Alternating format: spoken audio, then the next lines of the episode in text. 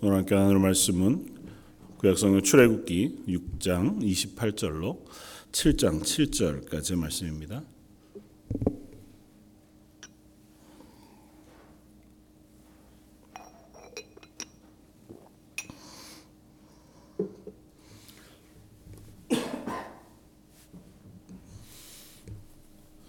출애굽기 6장 28절로 7장 7절까지. 저였으면 한 목소리 같이 한번 봉독하겠습니다. 여호와께서 애굽 땅에서 모세에게 말씀하시던 날에 여호와께서 모세에게 말씀하여 이르시되 나는 여호와라. 내가 내게 이르는 바를 너는 애굽 왕 바로에게 다 말하라.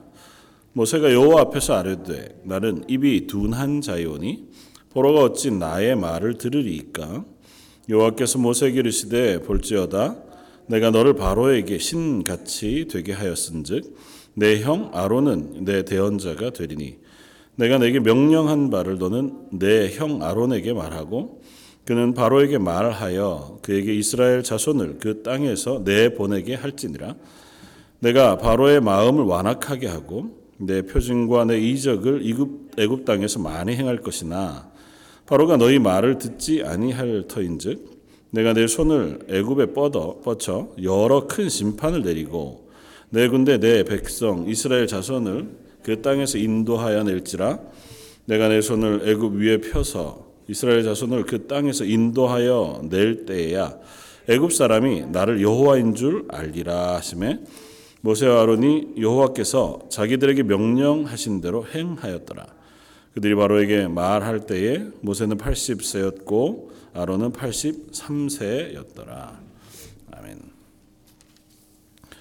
어, 출애굽기 6장에서 어, 하나님께서 모세에게 명하신 대로 모세가 가 어, 바로에게 말했으나 되돌아온 결과는 오히려 더 어려운 어, 일이었고 바로에 의해서 이스라엘 백성은 더 많은 고난을 당할 수밖에 없었고 그 차제에 이스라엘 백성들조차 어, 이 모세와 아론을 향하여 원망하기 시작했고 그것 때문에 어, 모세가 하나님 앞에서 어, 하나님 이게 어떻게 된 일입니까? 하나님 이것 보십시오. 이렇게 원망하게 되어지는 어, 일이 또한 일어나게 되었습니다. 어, 하나님께서 아니다 그 일은 내가 할 것이다 하고 말씀하시고 하나님의 이름이 여호와라고 하는 사실 분명히 알리심으로 너는 상황을 볼 것이 아니고 이 일을 계획하고 인도하고 이루시는 하나님을 바라볼 것을 명령하였습니다. 그리고 그 말씀이 13절에서 끝이 나는데요. 오늘 저희가 읽었던 6장 28절에서 6장 30절까지 말씀이 오늘 본문 앞쪽에 6장 10절에서 13절까지 나오는 말씀과 거의 흡사합니다. 어, 모세가 하나님 앞에 나아가서 하나님 어, 제가 말을 해도 이스라엘 백성조차 듣지 않고 하물며 바로가 제 말을 들을 리가 없습니다. 저는 입술이 둔한 사람입니다. 그러니까 저는 뭐 이 일을 더 이상 못 하겠습니다 같은 어, 항변을 하나님께 하는 장면이 나오고 하나님은 아니다. 내가 너희를 인도하여 내게 할 것이다고 말씀하시는 말씀을 들려줍니다. 그리고 읽지 않았던 14절부터 27절까지는 어, 모세와 아론의 족보가 기록되어져 있어요. 느닷없이 이 중간에 족보가 기록되어져 있는데 오늘 이 족보의 이야기를 먼저 잠깐 하고 그리고 나서 저희가 읽었던 7장의 이야기를 또 한 마무리하려고 어, 합니다. 두 가지 갈래로 이야기할 수 있는데요. 이 족보의 이야기들 쭉 읽다가 보면 아 이게 모세와 아론의 족보, 레위지파의 족보라고 하는 사실 우리가 알 수 있습니다. 어, 그리고 이 족보 이야기를 통해서 하나님 분명하게 한 가지를 이야기해 주고 싶어 하시는데 하나님 하나님의 일을 할 사람들을 예비하고 계시다는 것입니다.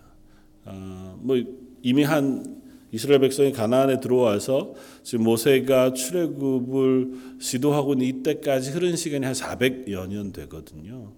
그 400년이면 굉장히 긴 시간입니다. 물론 이때에는 어, 인간의 수명이 조금 더 길었으니까 어, 뭐 대수로 따지면 뭐 4, 5대, 6대 정도 좀 지나갈 만한 어, 시간이었겠지만 어쨌든 굉장히 긴 시간을 지나는 동안 이스라엘 백성은 하나님이 우리를 이곳에서 어, 아브라함에게 약속하셨던 땅으로 인도하여 주실 것이다고 하는 생각을 잘 하지 못했습니다. 처음에는 뭐 그들이 살고 있는 고센 땅이 너무 좋았고 또 요셉을 알고 있는 바로에 의해서 이스라엘 백성이 보호받고 인정받는 상태였으니까 살만했습니다. 그러니까 거기가 이스라엘 백성이 번성하고 큰 민족을 이루기에 아주 합당할 만큼 좋은 땅에서 잘 살고 있었으니 가나안으로 가려고 하는 생각이 별로 없었던 거고 중간 이후에는 요셉을 알지 못한 다른 왕조가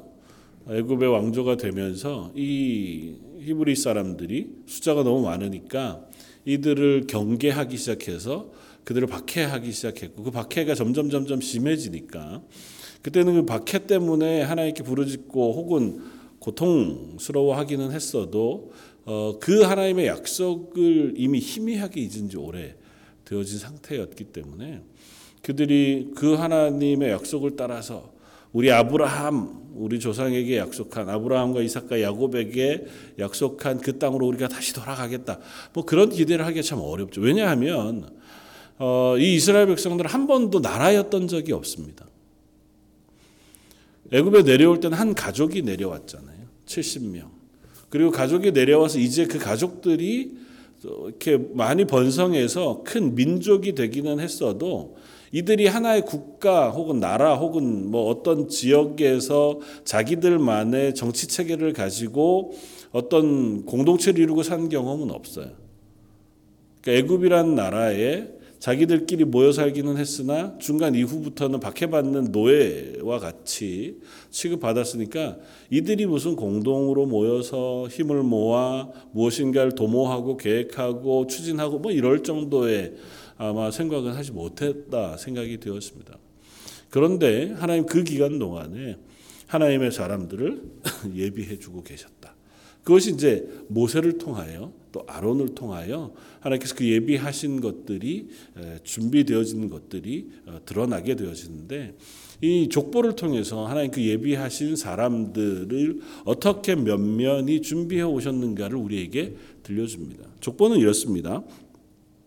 14절 그들의 조상을 따라 집의 어른은 이러하니라 이스라엘의 장자 루벤 그리고 이제 15절에는 시몬 그 어, 루벤의 동생이죠. 시몬 그리고 16절에 레위의 이야기를 어, 한 사람 한 사람씩 씁니다. 그러니까 애굽으로 내려갔던 열두 형제들 중에 장자 루벤으로부터 루벤, 시몬, 레위까지 어, 이야기하고 넷째가 유다예요. 그런데 레위까지 얘기하고는 그 다음부터는 얘기하지 않습니다. 15, 16절 어, 레위의 아들들의 이름은 그들의 족보대로 이러하니 게르손과 고핫과 무라리요. 이 세 사람 이름 대단히 중요합니다. 왜냐하면 이 레위 지파가 이 세 사람의 후손들로 나뉘어져서 이제 광야 생활을 하는 동안 그리고 이후에 어, 가나안에 들어가서도 그 어, 족보대로 그러니까 그 아들들의 후손들대로 어, 각각의 역할을 부여받아서 어, 하나님의 성전을 섬기고 성막을 섬기는 역할을 감당하게 되거든요. 그래서 게르손과 고핫과 무라리오 어, 레위의 나이는 137세였으며 게르손의 아들들에 대해서 17절에 쓰고 18절에 고핫의 아들들은 아무람과 이스라엘과 헤브론과 오스엘이고 그리고 고핫의 나이는 133세였다고 씁니다. 그리고 19절에 어, 무라리의 아들은 마흘리와 무시니니 이들은 그대로 레위의 족장이라. 그리고는 다시 그 밑에 족보로 내려갑니다. 그러니까 어, 레위의 아들들에 대해서 쭉 쓰고 아들들이 낳은 어, 사람들에 대해서 썼잖아요. 그리고 나서 고아의 아들인 아무람에 대해서 씁니다. 20절에 아무람은 그들의 아버지의 누이 요게벳을 아내로 맞이했고 그 아버지의 누이니까 고모죠. 어, 고모뻘 되는 사람을 자기 아내로 맞이합니다. 요게벳은 고모 고모뻘이자 자기 아내가 된 사람이고 그 사이에서 어, 자식이 났습니다. 그는 아론과 모세를 낳았으며 아므람의 나이는 137세였더라. 그러니까 이 세 사람의 나이가 어, 물론 중간에 뭐 30세쯤 자녀들을 낳았다고 생각하면 300년, 300년, 300년, 아니 그러니까 100년, 100년, 100년, 300년쯤 지나는 정도의 시간들이 흐르게 되어지고 그리고 모세가 나고 나서 80세가 될 때까지 하나님께서 이 출애굽의 시기를 늦춰주고 계시니까 아브라함에게 약속하셨던 너희가 애굽에서 내려가서 400년간 그곳에서 지내고 다시 이곳으로 올라오겠다고 약속하신 그 말씀의 시간들이 이 족보들을 통해서 어느 정도 아, 찼다고 하는 사실을 우리가 확인할 수 있습니다. 그래서 아므람의 아들인 아론과 모세의 이야기를 우리에게 들려줍니다. 그리고 그 사촌들에 대한 이야기를 우리에게 들려주고 그리고 특이하게 23절. 아론은 아비나답의 딸 나손의 누이 엘리세바를 아내로 맞이하였고 그는 나답과 아비후와 엘리 아살과 이다마를 낳았으며 그리고 나서 나중에 25절 아론의 아들 엘르아살은 부디엘의 딸 중에서 아내를 맞이했고 그는 비느하스를 낳았으니 이는 레위 사람의 조상을 따라 가족의 어른들이었더라. 여기까지 족보를 기록합니다. 그러니까 아므람까지는 모세와 아론을 향해서 내려오는 어, 족보였잖아요. 그러니까 어, 레위로 출발해서 아므람까지 내려왔습니다. 그리고 아므람이 모세와 아론이라고 하는 형제를 낳았어요. 그리고 나서는 모세 이야기는 빠지고 아론의 자녀들에 대한 네 명의 자녀와 또 그 중에 엘라살이라고 하는 아들 그 아들인 손주죠 비느하스까지의 이야기를 쭉 씁니다. 그러니까 전체 족보를 관통하는 이름으로 우리가 생각하고 본다면 그거는 아론과 비느하스까지 연결되어지는 족보를 이 본문이 쓰고 있는 것 같아 보여요. 그러니까 모세 이야기도 하고자 하지만 오히려 그 족보의 중심으로 흐르고 있는 어, 사람은 아론이 중심에 있고 아론의 아들인 엘르아살 그리고 그의 손자인 비느하스로 연결이 되어지는 이 족보 이야기를 우리에게 소개해주고 있습니다. 왜냐하면 이 레위 지파가 하나님의 그 백성 이스라엘 속에 차지하는 역할이 너무너무 큽니다. 그리고 그 역할들은 이후의 출애굽 이후의 광야 생활 속에서 더 크게 빛을 발하게 돼요.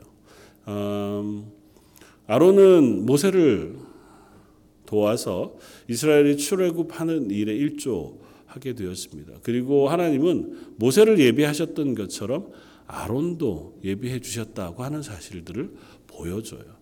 아론이 하나님 앞에서 모세의 대변자로 부르심을 받았을 때 아론은 아무 반응 없이 그대로 순종합니다. 그리고 모세와 같이 무슨 모세의 반응이 훨씬 더 많이 나오지만 모세의 반응과 같이 때로는 거절하거나 거부하거나 두려워하지 않고 아론에게 있어서는 그저 계속해서 어, 모세가 말하는 대로 그 말을 대언하는 역할을 아주 충실히 감당하는 스피커가 되었습니다. 하나님은 아론에게도 그 아론을 준비하게 하시고 아론에게 역할을 맡기시기 위하여 그 긴 시간 동안 나중에 보면 이때의 나이가 모세가 80세, 아론은 83세였다고 성경이 기록하고 있는 것으로 보아서 아론이 83세가 될 때까지 하나님은 그를 여전히 모세를 준비하게 하신 것처럼 예비하셨다고 이야기해도 전혀 과언이 아닙니다. 그리고 그 모세와 아론을 위하여 레위 지파 레위로부터 연결되어지는 그 모든 족보 가운데 하나님께서 역사하셨고 그 역사하시는 가운데에서 하나님이 이 모세 혹은 아론의 족보를 예비 준비하고 계시다고 하는 사실입니다. 특별히 이 족보를 통해서 더 확인하게 되어지는 것은 아론이 첫 어, 대제사장이 되어지잖아요. 하나님께 성막을 세우고 나서 어, 하나님께 모세에게 말씀하셔서 아론을 대제사장으로 세우게 하시고 아론의 아들들을 함께 제사장으로 세워서 성막을 섬기게 합니다. 그리고 이 아론이 죽고 나서 그 뒤를 이어 대제사장이 된 사람이 누구냐 하면 엘르아살이에요. 아론에게는 사실은 네 명의 아들들이 있었습니다. 어, 그 중에서 앞선 두 아들들은 오히려 실패의 이름들이 되어집니다. 어, 나답과 아비후라고 하는 이름이 혹 기억나실지 모르겠는데요. 나답과 아비후라고 하는 사람은 제사장으로 잘 섬기다가 중간에 여호와의 성전에 하나님 앞에 드릴 그 불을 임의로 자기들 생각대로 어, 향로에 불을 들이다가 하나님의 진노를 받아서 죽임을 당하게 되어지는 인물들이에요. 그리고 나서 그 다음 아디인 엘라살이 아론의 뒤를 이어서 대제사장이 되었습니다. 그리고 엘라살의 뒤를 이어 대제사장이 된 사람이 누구냐면 비느하스예요. 그러니까 하나님께서는 이 아론, 엘라살, 비느하스로 이어지는 대제사장, 하나님을 예배하고 하나님을 섬기는 그 역할을 하고 있는 이 족보의 가문들을 하나님께서 예비하고 준비시키고 계시다는 것입니다. 그리고 그 인물들은 어, 이스라엘 백성을 구원하는 일에 또한 역격한 어, 일임을 감당하는 인물들이기도 합니다. 물론 그들이 실패가 없었던 건 아니에요. 우리가 잘 아는 것처럼 모세가 시내산에 올라갔을 때에 하나님과 대면하고 있을 때에 사람들의 요청을 받아서 송아지 금송아지로 우상을 만들 때에 그 역할을 담당했던 사람이 아론이었습니다. 사람들이 아론에게 요청해서 우리를 위하여 여호와 우리를 여기까지 인도한 여호와의 신상을 만들어 내라고 했을 때에 백성들의 성화를 못 이겨 하긴 했어도 우상을 만들어서 그렇게 이스라엘을 범죄하게 한 주도자가 바로 아론이었습니다. 그리고 아론의 아들들이었던 저 저희가 보았던 이 두 사람 역시 그들도 하나님 앞에서 실패했잖아요. 나답과 아비후가 하나님 앞에 잘못된 불을 들이다가 죽임을 당하는 제사장이었지만 그들 역시 불완전했습니다. 그러나 그런 불완전한 인간들 가운데에서도 여전히 하나님은 그들을 교육하고 변화시키시고 고치셔서 하나님의 일을 감당하도록 사용하고 계시다는 것입니다. 큰 흐름에서 보면 우리 한 개인의 인생 가운데 하나님이 우리를 하나님의 사람으로 쓰시고자 할 때에 하나님 우리를 자꾸 하나님의 사람으로 만들어 가신단 말이죠. 그리고 하나님은 나도 알지 못하는 사이에 나를 준비시키시고 택하셔서 하나님의 일들을 하게 하시는데 우리가 처음부터 그 일들을 다 감당할 만한 사람들은 되지 않아요. 그러나 하나님은 나 이전에 또 내 아버지로 혹은 내 인생의 어떤 지점부터 하나님이 나를 예비케 하시고 준비케 하셔서 하나님의 일들을 감당할 만한 사람들로 만들어 가십니다. 물론 실패도 있죠. 아론이 실패했던 것처럼 나단이 어, 실패했던 것처럼 우리도 그렇게 실패하는 때도 있습니다. 그러나 그런 때조차도 하나님 우리를 고치시고 바꾸셔서 또다시 하나님의 사람으로 쓰시기를 원하십니다. 이 족보 가운데 나오는 인물 가운데 또 되게 저희가 잘 아는 인물이 하나가 있습니다. 21절에 나오는 이스라엘의 아들들은 고라와 네벡과 시그리오. 고라라고 하는 사람에 대해서 어, 우리가 잘 압니다. 고라는 누굽니까? 아론이 대제사장이 되었을 때 우리도 그 역할을 감당할 수 있다. 그래서 족장들을 모아다가 그 족장들을 데리고 모세와 아론의 반역해 반기를 들었던 사람이 고라였습니다. 그리고 고라의 고라와 고라의 자손들이 그 일로 하나님 앞에 저주를 받아서 땅이 갈라져 그 사람들을 삼켰던 기록을 성경이 우리에게 들려줍니다. 이 족보라고 완전하지 않아요. 하나님께서 예비하신 족보라고 해서 그 족보가 완전하지 않습니다. 한 개인뿐만 아니라 하나님이 예비하시는 그 사람들 사이에서도 여전히 옥석이 있을 수 있고 우리 인생에도 실패와 혹 순종의 자리들이 있을 수 있습니다. 그렇다고 해서 하나님이 그 일을 포기하시지 않고 하나님이 그 일을 멈추시지 않고 하나님 그 가운데서도 여전히 하나님의 일들을 하게 하신다는 거죠. 그리고 이 족보의 마지막 인물이었던 비느하스에 대해서 우리는 잘 압니다. 비느하스로 비느하스는 사실은 어, 나중에 난 인물이어서 모세와 아론과 같이 출애굽할 때에부터 어, 하나님의 부르심을 받았던 사람이 아니라 광야 생활 속에서 나중에 하나님 앞에서 열심을 가졌던 사람, 인물. 예. 어, 그런데 이 비나스의 이름이 가장 극명하게 등장하는 장면이 하나 나오는데 그게 바로 어, 나중에 어, 이스라엘 백성이 가나안 땅에 다 도착했을 때죠. 민수기 26장에 어, 그들이 하나님 앞에서 범죄하기 시작했습니다. 미디안 여인들과 음행하는 것으로. 미디안 여인들을 만나 그곳에서 음행하기 시작했어요. 그러니까 그게 그냥 어, 성적으로만 어, 범죄한 것이 아니고 아마 그것이 미디안의 우상들을 섬기던 그 여인들과 혹은 그런 의미로 범죄하게 되어진 사건들을 성경이 기록해 주고 있다는 거죠. 그래서 하나님께서 그것으로 인하여 분노하셨습니다. 그래서 이스라엘의 족장들을 다 죽이시고 이스라엘 전역에 전염병이 돌게 하였습니다. 그 일을 인하여 그 전염병이 사람들을 죽여가고 있을 때에 어, 모세와 온 백성이 회막, 회당, 회막 앞에 모여서 회개하며 울고 있었습니다. 그때 아주 특별한 사건이 하나가 일어나요. 민수기 25장 11절 비느 어, 비느하스가 있는 그 비느하스에 대해 설명할 때에 한 남자가 미디안 여자 하나를 데리고 모세와 이스라엘 백성 앞에 나타납니다. 지금 하나님의 진노가 쏟아지고 있는 그 자리에 여전히 정신을 차리지 못하고 이스라엘 남자 하나가 미디안 여인을 데리고 들어와요. 그것을 보고 분연히 비느하스가 일어납니다. 그리고 창을 들고 그 두 사람을 깨어 죽였다고 성경은 기록해요. 그리고 민수기 아, 민수기 25장 11절 비나스가 나의 질투심으로 질투하여 이스라엘 자손 중에서 나의 노를 돌이켜서 나의 질투심으로 그들을 진멸하지 않게 하였도다. 그러므로 내가 그러므로 말하라 내가 그에게 나의 평화의 언약을 주리니 그와 그의 후손에게 영원한 제사장 직분의 언약이라.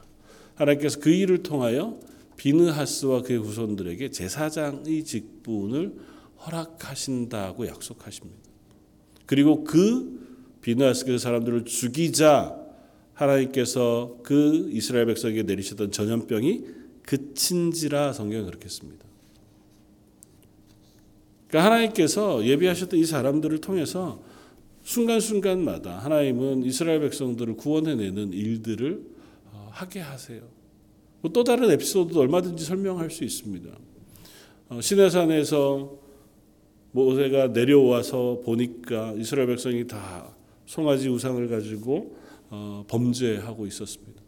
모세가 두 돌판을 던져 깨고 분노하여 음, 침묵하고 있다가 나중에 어, 말합니다. 누구든지 이 중에서 여호와의 편에 선 사람들은 일어서라 내게로 와라. 그때 일어난 사람들이 레위 지파였고 그 레위 지파들이 동족을 죽이기 시작했습니다. 그때 죽은 사람이 3천여 명이라고 성경 기록합니다. 하나님께서 그들을 심판하려고 하실 때에 하나님 편에 설 것인지 백성 편에 설 것인지 하나님 편에 설 것인지 이제 우상을 섬기는 편에 설 것인지 내가 선택해라고 했을 때 분연히 일어났던 사람들이 레위 지파예요. 그래서 레위 지파가 이후에 하나님의 성전을 섬기는 역할을 감당하게 되어지기도 합니다. 그러니까 하나님은 이 일을 감당할 사람은 그때 그때마다 미리 미리 어, 그때 그때 이렇게 보이는 사람들을 불러서 쓰신 것 이기도 하겠지만 이미 레위 지파로부터 레위로부터 또 어, 아므람으로 모세와 아론으로 연결되어진 이 족보 가운데서 하나님의 사람들을 예비해 주고 계셨고 그들이 그 가운데에서 하나님의 부르심을 따라 자기의 신앙 고백을 따라 하나님의 일꾼으로 쓰임을 받고 있었다고 하는 사실들을 우리가 확인할 수 있습니다. 우리도 모르는 사이에 우리는 하나님의 어, 부르심 앞에 있고 또 때로는 어, 내가 계획하지 않은 순간에 하나님의 일꾼의 자리에 부르심을 받게 되어지기도 합니다. 그리고 그 역할을 감당할 때에 하나님께서 그것을 통하여 우리를 하나님의 일꾼으로 또 우리의 가정을 혹은 우리의 교회를 하나님의 일들을 감당하는 공동체로 세워주시기도 하신다고 하는 사실 우리가 기억할 필요가 있습니다. 물론 실패할 수 있죠. 우리 가운데도 연약한 점이 있어서 항상 늘 죽도록 충성하라. 그리고 늘 신실하게 하나님의 말씀 앞에 서 있다. 그렇지 않을 수 있습니다. 그러나 그렇다 하더라도 그런 연약한 우리들을 고치시고 바꾸셔서 준비될 때까지 기다리셔서라도 하나님 우리를 하나님의 일을 사용하시는데 하나님의 일을 감당하게 하시는데 쓰게 하실 것이다 하는 것입니다. 그리고 나서 그 족보를 소개하고 나서 다시 오늘 6장 28절부터 30절까지는 다시 모세의 그 고백을 씁니다.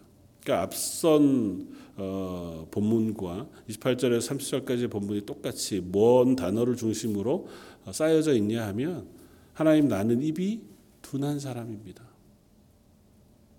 모세는 그 고백을 하나님 앞에 여러 번 해요. 하나님 나는 입이 둔한 사람입니다. 내 힘으로는 이걸 할 수가 없습니다. 내 말을 듣지 않습니다. 내가 하고 싶어도 잘 안 됩니다. 그 사이에 족보를 넣어 주세요. 너 혼자 하는 게 아니다. 네가 그 역할을 감당하는 것은 너의 능력과 너의 실력으로 하는 게 아니다. 하나님께서 이미 이 족보의 면면에 흐르는 400여 년의 기간 동안에 하나님이 예비하셨고 준비하셨고 너를 도울 아론과 그 후손 엘리야살 비느하스까지를 하나님께서 이미 예비해 두고 계시다. 하나님께서 그 일들을 이미 준비하고 계시고 하나님께서 그 일을 하게 하시는 것이 너는 그저 내게 맡겨진 역할을 충실히 감당하면 되는 것이라고 하는 사실을 알게 하세요.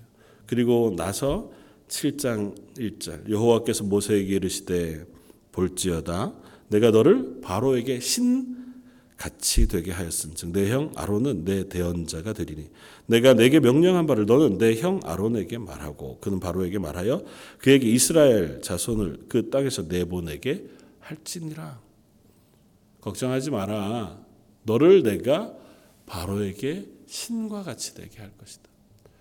어, 이전 본문 개정 개혁판 혹은 히브리어 원어 성경은 조금 더 직접적이에요. 내가 너를 바로에게 신이 되게 할 것이라고 말해요.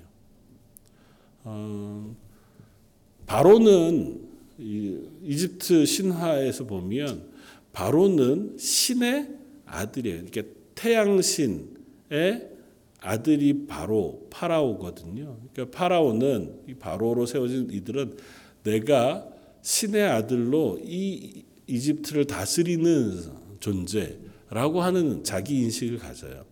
그리고 그것으로 이스라엘 이집트를 통치했고 그런데 하나님은 그 바로 앞에 이 모세를 신으로 세워 주신다는 것입니다. 바로가 참신이 아니고 바로가 그들 위에 군림하여 온 세상을 다스리는 주권자가 아니라 하나님이 주권자이신데 내가 너를 통하여 하나님이 주권자인 사실을 이 애굽 땅에 알게 할 것이라는 것입니다. 그래서 이어지는 열 가지 재앙이 그 하나님의 주권자 되심, 하나님의 하나님 되심을 선포하는 장면이에요. 열 가지 재앙 속에 나일강을 또 동물들을 곤충을 하늘의 기후를 그리고 태양을 움직이시는 하나님의 능력과 권세를 이집트 모든 사람 그리고 바로로 하여금 깨닫게 하시는 거거든요. 그 열 가지 재앙은 거의 대부분이 다 어, 이집트에서 섬기는 신들과 연관되어진 것들이 제일 마지막 어, 장자를 죽이시는 장면까지 이르게 되어지면 그들의 생명조차도 하나님의 손, 참 하나님이신, 참 신이신 하나님의 손 아래 놓여져 있다는 사실을 완전하게 확인하게 되어지는 사건이 되는 거죠. 그때에야 비로소 오늘 본문은 그렇게 연결이 됩니다. 그때에야 비로소 애굽 사람이 나를 여호와인 줄 알리라 하신. 하나님 사실은 이렇게 복잡한 방법을 통하지 않으셔도 하나님이 이스라엘 백성을 구원해 내실 수 있습니다. 열 가지 재앙을 굳이 이 땅에 쏟아붓지 않으셔도 하나님 이스라엘 백성을 얼마든지 내보내실 수 있습니다. 하나님이 바로의 마음을 돌리시는 것이 어렵지 않으실 거 아니에요. 그럼 생각해 보기를 아 이렇게 많은 피해를 주지 말고 그냥 바로의 마음을 좀 부드럽게 바꾸셔서 모세와 아론이 얘기하면 바로가 아, 그래 잘 받아들여서 그래 너희들이 안전하게 나가도록 길을 열어주고 너희들이 잘 가도록 배웅해 주도록 그렇게 바로의 마음을 바꾸실 수 없었을까요? 바꾸실 수 있었겠죠. 그랬으면 이런 두려운 결과나 긴 어떤 사건들 없이 이스라엘 백성이 잘 준비해서 짐 잘 싣고 뭐 수레도 준비하고 동물들도 준비해서 그렇게 나아가면 좋았을 거 아니에요. 근데 그렇게 하지 않으시고 더 먼 길을 돌아가게 하시고 더 많은 피해가 이 애굽 땅에 일어나는 과정을 거쳐서 하나님은 이스라엘 백성들을 애굽에서 나오게 하세요. 바로가 강해서도 아니고 바로가 악해서도 아니에요. 오로지 오늘 본문이 이야기하고 우리에게 가르치는 바는 단 하나입니다. 이 과정을 통과해야만 바로와 이집트가 하나님 여호와가 참 하나님인 줄 깨닫게 되어지기 때문이라는 그리고 이것은 이집트의 바로와 애굽 사람들을 가르치시기 위함이기 이전에 모세와 아론 그리고 출애굽하는 이스라엘 백성을 가르치기 위함이에요. 그들이 그 과정을 통과하면서 아 우리를 인도하신 하나님이 참 하나님이시구나. 사실은 이 과정을 통과하고도 출애굽하고 난 이스라엘 백성이 여전히 실패하는 모습을 보여줍니다. 그게 우리의 연약함이잖아요. 그걸 다 보고 광야 가운데 가도 또 현실에 먹을 게 없거나 마실 물이 없거나 혹은 지낼 장소가 없거나 환경이 어려워지면 여전히 불평이 생기고 믿음이 떨어질 만한 것이 우리의 인간이거든요. 그럼 하물며 아무런 것 없이 그들이 출애굽을 했다고 하면 그들에게 과연 하나님을 향한 신뢰와 믿음이 생길 수 있겠느냐? 이 긴 과정, 지난하고 어렵고 어떻게 보면 고난과 같은 그 과정을 통과하면서 하나님은 이스라엘 백성에게, 모세에게, 아론에게 하나님이 누구신가를 배우게 하시고 그 하나님의 주권자 되신 거 하나님의 구원을 배우게 하시는 과정을 겪게 하시는 겁니다. 이 일은 저와 여러분들에게도 동일한 줄 압니다. 저희가 이 땅을 살아가면서 하나님 나 하나님을 잘 믿으면 또 하나님을 잘 알게 되면 그때로부터는 좀 내 삶에 은혜 베풀어 주시고 복 주셔서 내가 가는 길이 평탄할 수 있도록 인도해 주시면 좋겠습니다. 하나님 그렇게 하시죠. 하나님 저희를 그렇게 만들어 가실 겁니다. 그리고 그런 저희들을 통해서 하나님 복음이 세상에 전파되어 줄수 있도록 하나님의 도구로 사용하시길 원하십니다. 그러나 선결되어져야 할 게 있어요. 네가 하나님을 아느냐는 것입니다. 그 하나님을 신뢰 하느냐는 거예요. 어, 저야 알죠. 하나님을 신뢰하죠. 하나님은 우리를 잘 아시는 분이잖아요. 우리가 그냥 겉으로 혹은 우리의 표면적으로 하나님을 알고 신뢰하는 사람에서 그치지 않고 어떤 상황 속에도 하나님을 붙들고 하나님을 신뢰함으로 믿음의 사람으로 설 수 있는 자리까지 우리를 옮겨 놓으시길 원하시고 그렇게 하시는 이유는 우리를 구원하시기 위함이기도 하지만 우리를 청지기로 쓰기 위함이기도 해요. 그렇게 해야 하나님이 우리를 사용해서 하나님의 구원의 일들을 감당하도록 이 땅 가운데 보내신 목적들을 달성할 수 있도록 이룰 수 있도록 하나님의 교회가 되게 하시고 하나님의 사람이 되게 하시고 하나님의 일꾼이 되게 하시는데 아직 그곳까지 가는 동안은 우리가 배워야 할 것들이 많은 거죠. 거쳐야 할 훈련들이 있고 고백해야 할 고백들, 만나야 할 고백들이 있는 거죠. 아, 그 단숨에 그냥 우리 마음속에 딱 깨닫게 해주시면 좋을 텐데. 물론 하나님 그렇게도 하시죠. 그러나 결국은 우리의 입술을 통하여 하나님은 고백받으시길 원하십니다. 이 고난을 통과해야 비로소 비느하스와 같이 그럼에도 불구하고 나는 하나님 편에 서서 하나님의 열심과 하나님의 질투하심으로 하나님의 일을 감당하는 사람 되어지기도 합니다. 똑같이 출애굽했고 똑같이 아론의 아들들로 세워졌지만 그러나 어떤 사람은 자기 마음대로 자기 임의대로 행동하다가 죽임을 당하는 게 하며 또 어떤 사람은 신실하게 하나님의 일꾼으로 세워져서 이스라엘 전체를 위하여 섬기고 봉사한 대제사장의 역할을 잘 감당하게 되어지기도 하더란 말이죠. 저 여러분들도 마찬가지인 줄 압니다. 저 여러분들을 하나님께서 지금도 하나님의 사람으로 만들어 가시는 줄 압니다.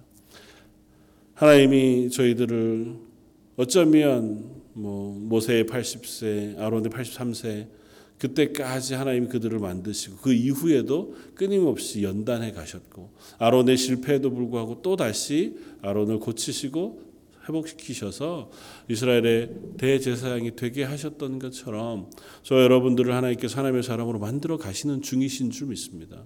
그리고 그 과정을 통과하면서 저희를 하나님 앞에서 믿음의 고백을 받아내시고 그런 우리를 통해서 하나님의 일들을 이 땅 가운데 행하고 또 감당할 수 있는 일꾼으로 세워 가시는 줄도 믿습니다. 어떤 목사님 그런 고백을 하시더라고요. 만약에 당신이 이 땅에 하나님이 나를 세우시고 보내신 목적을 아직도 잘 알지 못한다면 여전히 당신의 삶을 사는 그 삶에 집중하고 그 삶 속에 하나님의 도우심을 구하고 하나님의 주시는 복을 기대하는 선에서만 머물러 있다면 아직 어쩌면 하나님이 우리에게 맡기신 훈련을 다 통과하지 못한 것일지도 모르겠다. 하나님은 어느 누구에게도 그냥 하나님의 일을 맡기시지 않은 채로 이 땅에 보내시지 않는다. 모든 하나님의 사람에게 사명을 주시는데 우리가 그 고단을 통과하고 때로는 훈련을 통과하고 믿음의 고백을 하나님께 올려드릴 그 자리에 섰을 때 비로소 우리에게 맡기신 사명을 깨달을 수 있게 되어지는 것이기도 하겠다. 잘 모르겠습니다. 꼭 그렇게만 하겠어요. 훈련 받는 그 기간 속에 또 우리의 걸음을 걷는 동안에도 하나님 우리를 쓰시죠. 그리고 하나님 대단히 큰 일을 위하여 우리 하나하나를 예비하신다기보다 그렇게 우리의 삶을 살아가며 하는 고백들을 통하여 저희들을 하나님의 일꾼을 하나님의 교회로 세워가시고 그것을 통하여 또 하나님의 일들을 감당하게 하시는 줄도 믿습니다. 이 축복 가운데 아므라함이라고 하는 한 사람과 요게벳이라고 하는 한 여인 그들은 사실은 누구인지 정확히 성경이 알려지는 바가 없고 그들의 믿음에 대해서도 저희가 알 수 있는 바가 별로 없습니다. 다만 하나 그가 그 아들이었던 모세를 잘 양육하기 위해 애썼던 사람이고 모세와 아론을 믿음 가운데서 잘 양육하기 위해 수고했던 부모였다고 하는 사실만은 우리가 알 수 있습니다. 하나님 그들을 통해서 모세를 예비하고 아론을 예비하게 하셨던 것처럼 또 저희도 그렇게 우리의 자녀들을 믿음으로 양육하는 일에 혹은 다음 세대들을 혹은 이 땅 가운데 또 누군가를 돕는 조력자로 혹은 세우는 중보자로 그렇게 하나님 우리를 써 주시기도 하시는 줄 압니다. 하나님 제가 살아가는 매 순간 순간이 그렇게 하나님의 사람으로 세워져 가고 하나님 맡기신 사명들을 알아가고 배워가는 시간들 되게 해주십시오. 그렇게 기도하면서 저에게 맡겨진 인생을 믿음으로 잘 살아갈 수 있는 저 여러분들 되시기를 주님의 이름으로 부탁을 드립니다. 다시 한번 기도하겠습니다. 우리 말씀을 생각하면서 한번 기도하면 좋겠습니다. 하나님께서 저희들을 무엇에 쓰시기를 원하십니까? 하나님 저희들에게 하나님의 소명과 하나님의 뜻을 깨달아 알 수 있는 은혜를 베풀어 주십시오. 특별히 저희를 이 땅 가운데 하나님의 교회의 어, 한 일원이 되게 하셨는데 저희 런던 제일 장로 교회가 또 교회에 세우신 저희들의 삶이 또 저희 자녀들이 하나님의 뜻과 하나님의 소명을 잘 깨달아 하나님의 일들을 감당하는 사람 되게 해주십시오. 우리 한 목소리 같이 한번 기도하시겠습니다.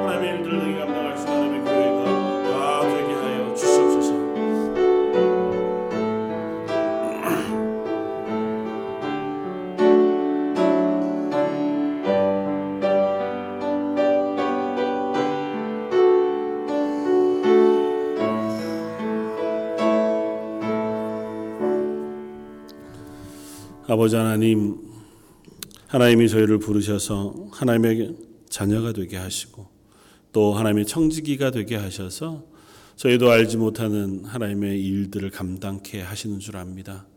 여전히 하나님의 일꾼으로 쓰임 받기에 부족한 것 투성이이고 아직도 온전한 믿음의 고백을 또 믿음의 훈련을 다 통과해내지 못한 연약한 사람들이기도 한지 모르지만 그런 저희들을 또 가르치시고 세우시고 바꾸셔서 하나님의 귀한 사역에 하나님이 부르신 그 소명 앞에 세워 주시는 줄 믿습니다.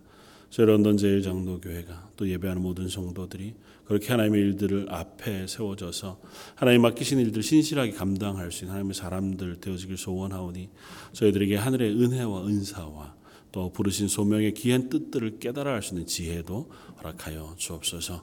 이번 한 주를 또 하나님의 손에 맡겨 드립니다. 한 주 지나가는 그 모든 시간 속에 저희와 동행해 주시길 원하오며 모든 말씀 예수님 이름으로 기도드립니다. 아멘.